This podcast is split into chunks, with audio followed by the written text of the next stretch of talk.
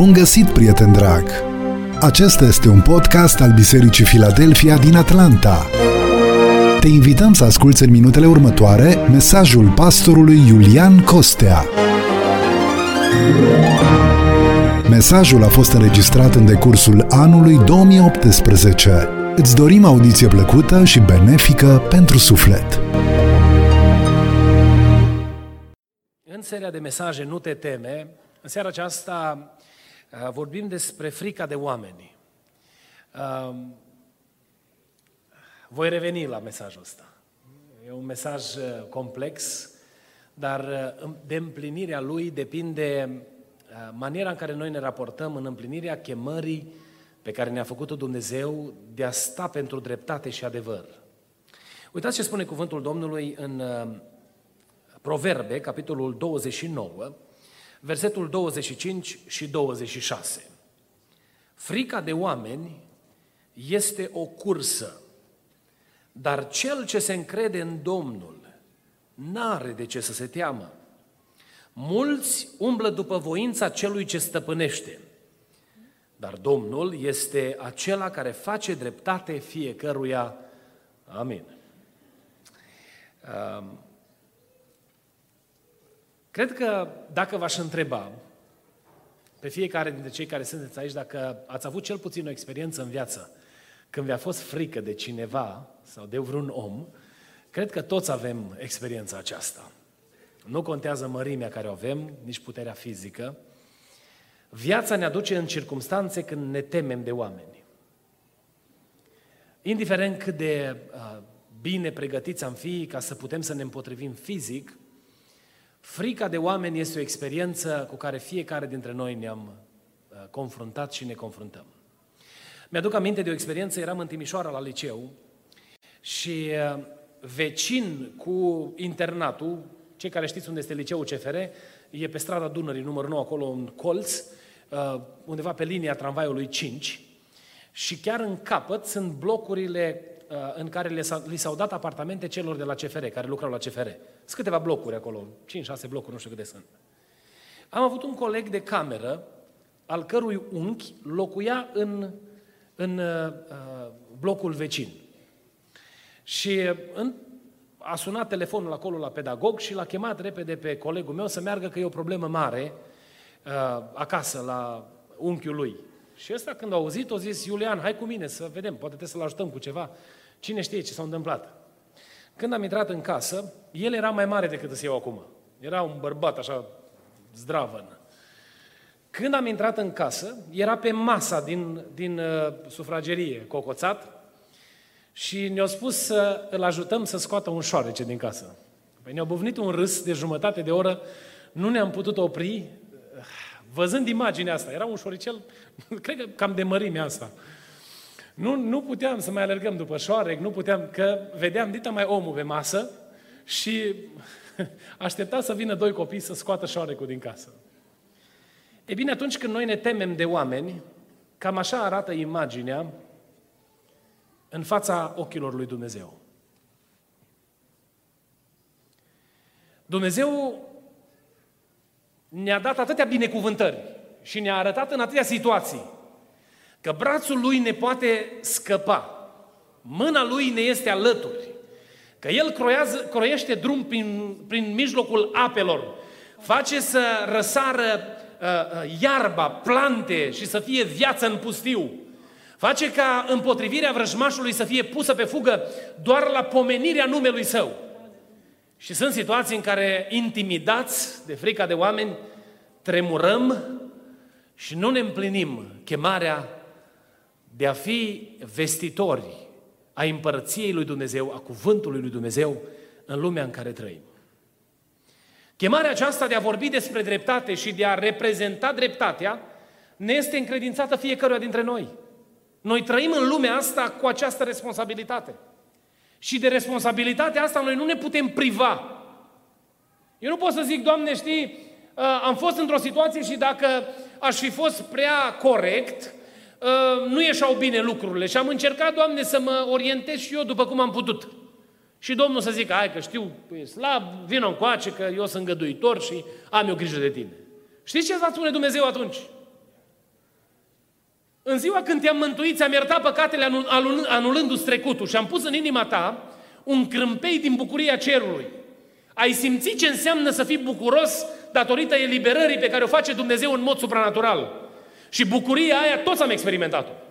Noi toți știm ce înseamnă această pace lăuntrică primită din iertarea lui Dumnezeu, primită din îndurarea pe care, de care Dumnezeu ne-a făcut parte. Și ne va aduce aminte Dumnezeu de treaba asta. Mai mult decât atât, ne va aduce aminte de ziua în care ne-am plecat genunchiul în mijlocul disperării și El a schimbat cursul istoriei pentru noi și ne-a creat drum prin pustie, dând binecuvântare ființelor noastre. Și va zice, am stat lângă tine în cele mai complicate momente ale vieții. Nu te poți scuza. Ne va aduce aminte de ziua în care am fost botezați cu Duhul Sfânt. În care Duhul Sfânt al lui Dumnezeu a venit peste noi și noi, țărână trecătoare, a fost un plus de Dumnezeirea Lui. Și am început binecuvântata umblare sub puterea și sub autoritatea lui Dumnezeu. Și va zice Dumnezeu, am făcut lucrul acesta pentru tine. Pentru ca să cunoști puterea și tăria mea. Binecuvântat să fie numele Domnului. Frica de oameni ne oprește din împlinirea misiunii de a-L reprezenta pe Dumnezeu cu dreptate. Am să vă zic doar un exemplu din Vechiul Testament și restul mesajului îl las pentru data viitoare. Cartea Neemia este o carte extraordinară. Am ascultat-o astăzi din nou, toată, de la un capăt la altul, mi-am pus-o în format audio și am ascultat-o din nou pentru a-mi prospăta în mintea mea istoria acestui mare om al lui Dumnezeu. Neemia, bărbatul care într-o zi, primind vestea în care se găsea Ierusalimul, s-a mâhnit în lăuntru inimii lui, înăuntru sufletului lui. Și a mers înaintea împăratului mâhnit. Știți ce însemna pentru un slujitor al împăratului să intre în odaia împăratului mâhnit? Însemna moarte. Dacă citiți cartea lui Neemia, veți vedea că el s-a temut în momentul în care...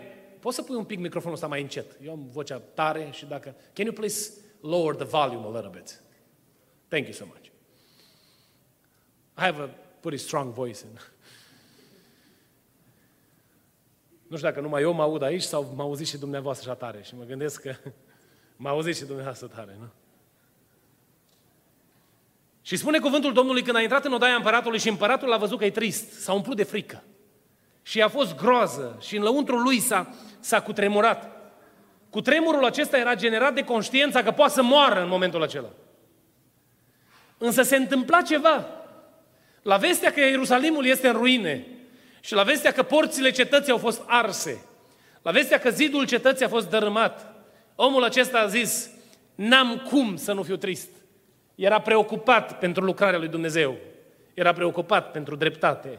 Era preocupat pentru promisiunile lui Dumnezeu. Se a spus împăratului și începe povestea aceea frumoasă. După ce împăratul îi spune, reacția împăratului a fost la polul opus, pentru că era mâna lui Dumnezeu care a intervenit în acea situație. Și îi spune împăratul, no, du-te și rezolvă problema. Îi dă hârtii, îi dă, îi dă scrisori, du-te și ai drum deschis, îi dă resursele necesare, îi dă acces la pădure să taie lemne, uh, face scrisori ca să capete bunăvoință de la cei cu influență în zona respectivă și în momentul acela omul acesta pleacă cu inima plină de bucurie, că Dumnezeu e de partea lui. Și spune cuvântul Domnului că au fost doi oameni care la vestea că se poate face ceva bun s-au deranjat. Și cum adică să facă ăsta ceva? Cum adică să construiască cetatea? Cum adică să pună înapoi porțile? Și spune Biblia, dacă citiți capitolul 1 la final, că și-au pus gând rău pentru omul acesta. Și dacă citiți până în capitolul 5, veți vedea răutatea de care au dat dovadă oamenii aceia. Pentru că au încercat pe orice plan și pe orice pistă să oprească lucrarea lui Dumnezeu. În momentul în care noi conștientizăm o nevoie de ordin spiritual și vedem că este o anumită viață în ruină și avem cunoștința că diavolul a răvășit viața cuiva drag și în noi se naște dorința să vedem persoana aia transformată prin puterea lui Dumnezeu. Știți ce se întâmplă în momentul acela? Se vor găsi împotrivitori. Se vor găsi oameni care să înceapă să creeze intimidare. Pentru că diavolul are slujitorii lui. Și unii dintre ei neatenți, din neveghere, fără să plătească atenție la ceea ce se întâmplă în jurul lor, devin instrumente în mâna diavolului. Și încep să sufle amenințare. Încep să vină descurajările. Mi-aduc aminte că într-o situație, făcând o lucrare în pușcării, m-a oprit cineva, un frate de credință, și mi-a zis, mă, de ce te duci tu la ratații ăia acolo? Ăia lasă-i, că își merită pe diapsa să plătească. Și am încercat să-i spun, să-și iei suflete, care poate în contextul ăsta Dumnezeu vorbește inimilor și îi mântuiește. Că am văzut oameni care au fost mântuiți în pușcărie și Dumnezeu s-a îndurat de ei și astăzi au lucrări extraordinare pentru gloria lui Dumnezeu. Nu mă, ăștia ne-au dreptul să vorbească și chiar dacă ar veni vreodată să se pocăiască, n-au nicio șansă. Și am simțit că în spatele sincerității aparente era lipsă de înțelegere a planului lui Dumnezeu. Că Dumnezeu caută să mântuiască tot ce este pierdut. Când îți pui de gând să ajuți pe cineva vorbindu-i despre Hristos, se vor găsi oameni care să te descurajeze, se vor găsi oameni care să inspire intimidare. Și merge în trei direcții intimidarea. Uh, vine cu imaginea de sine și spune, well, o să arăți rău, mă, tu te asociezi cu oameni de genul ăsta? Păi dacă te vede cineva stând de vorbă cu asemenea persoană, ce o să creadă, Domne, despre tine? E imaginea ta. Să nu uităm că Domnul Iisus Hristos, în zilele în care a călcat pământul nostru, s-a asociat cu oamenii cei mai nefași și nenorociți. Nu pentru că a vrut să le împrumute obiceiurile, ci pentru că vrea să le transmită mesajul dragostei lui Dumnezeu, care însemna salvare, ridicare pentru sufletul lor. Și au fost și în vremea lui oameni care au strigat, ce mănâncă cu vameși? Ce învățător e ăsta? Apoi o altă pistă pe care, pe care uh, uh, vine diavolul și uh, uh, încearcă să ne oprească prin frica aceasta de oameni este pista aceasta a impresionării. Vin și ne spun, oh, păi la ce te ajută sau ce folos ai după o asemenea situație? Păi tu dacă îți pierzi vremea cu cei mai nenorociți dintre oameni, tu n-ai timp, domne, să ai legătură cu spuma și, de fapt, îți irosești viața umblând după nimicuri. Și mai mult, ăștia nu serioși. O să nu vă spun, eu am slujit într-o perioadă într-o biserică de romi. Câtă bat jocuri am mâncat eu pentru, pentru treaba aia. Și bă, tu ești băiat tânăr, mă, nu te du, mă, acolo, mă. Ăștia, dacă mor în apa botezului, zicea unul, ăștia atunci intră în împărăția cerurilor. Încercând să instige un fel de sentiment de înălțare personală, cumva să mi se pară că eu nu creez nicio impresie prin faptul că mă duc acolo. Că parcă numai dacă predici Evanghelia pe stadioane, Evanghelia are putere. Parcă numai dacă predici Evanghelia la clasa politică, ești o persoană cu influență. Numai dacă împărtășești cuvântul cu cei care au acces la resurse financiare, numai atunci ești cineva. Și vine diavolul și încearcă să lucre la imaginea aceasta sau la perspectiva aceasta a impresionării, încercând să ne determine să credem că nu creăm niciun fel de impresie. Și apoi urmează o altă uh, uh, pistă pe care diavolul vine. O, tu nu vezi că nimănui nu-i place treaba asta, că nu-i populară? Tu ce vrei să faci? Nu este... Nu vezi că altceva merge, altceva se caută? Și dorința de a fi plăcut oamenilor, pe dorința aceasta de a fi plăcut oamenilor, diavolul construiește frică de oameni. Noi ne gândim așa la frică numai la amenințări, numai la, eu știu ce, vorbe urâte. Să știți că frica de oameni este instalată în inima noastră în cele mai fine forme, ca mai apoi să producă paguba finală când noi ne ratăm împlinirea obiectivului pentru care am fost răscumpărați de Dumnezeu. Vom vedea în mesajul acesta că Dumnezeu are o provocare pentru noi și are o soluționare pentru frica aceasta de oameni. Și n-am să vă spun în seara aceasta. Dar când ne vom uita în cuvântul Domnului împreună, cu următoarea ocazie, la mesajul acesta, vom vedea în ce fel ne învață Dumnezeu să scăpăm de frica aceasta de oameni. Și care este soluția pe care o așează Dumnezeu prin Scriptură înaintea noastră ca să fim eliberați de frica de oameni?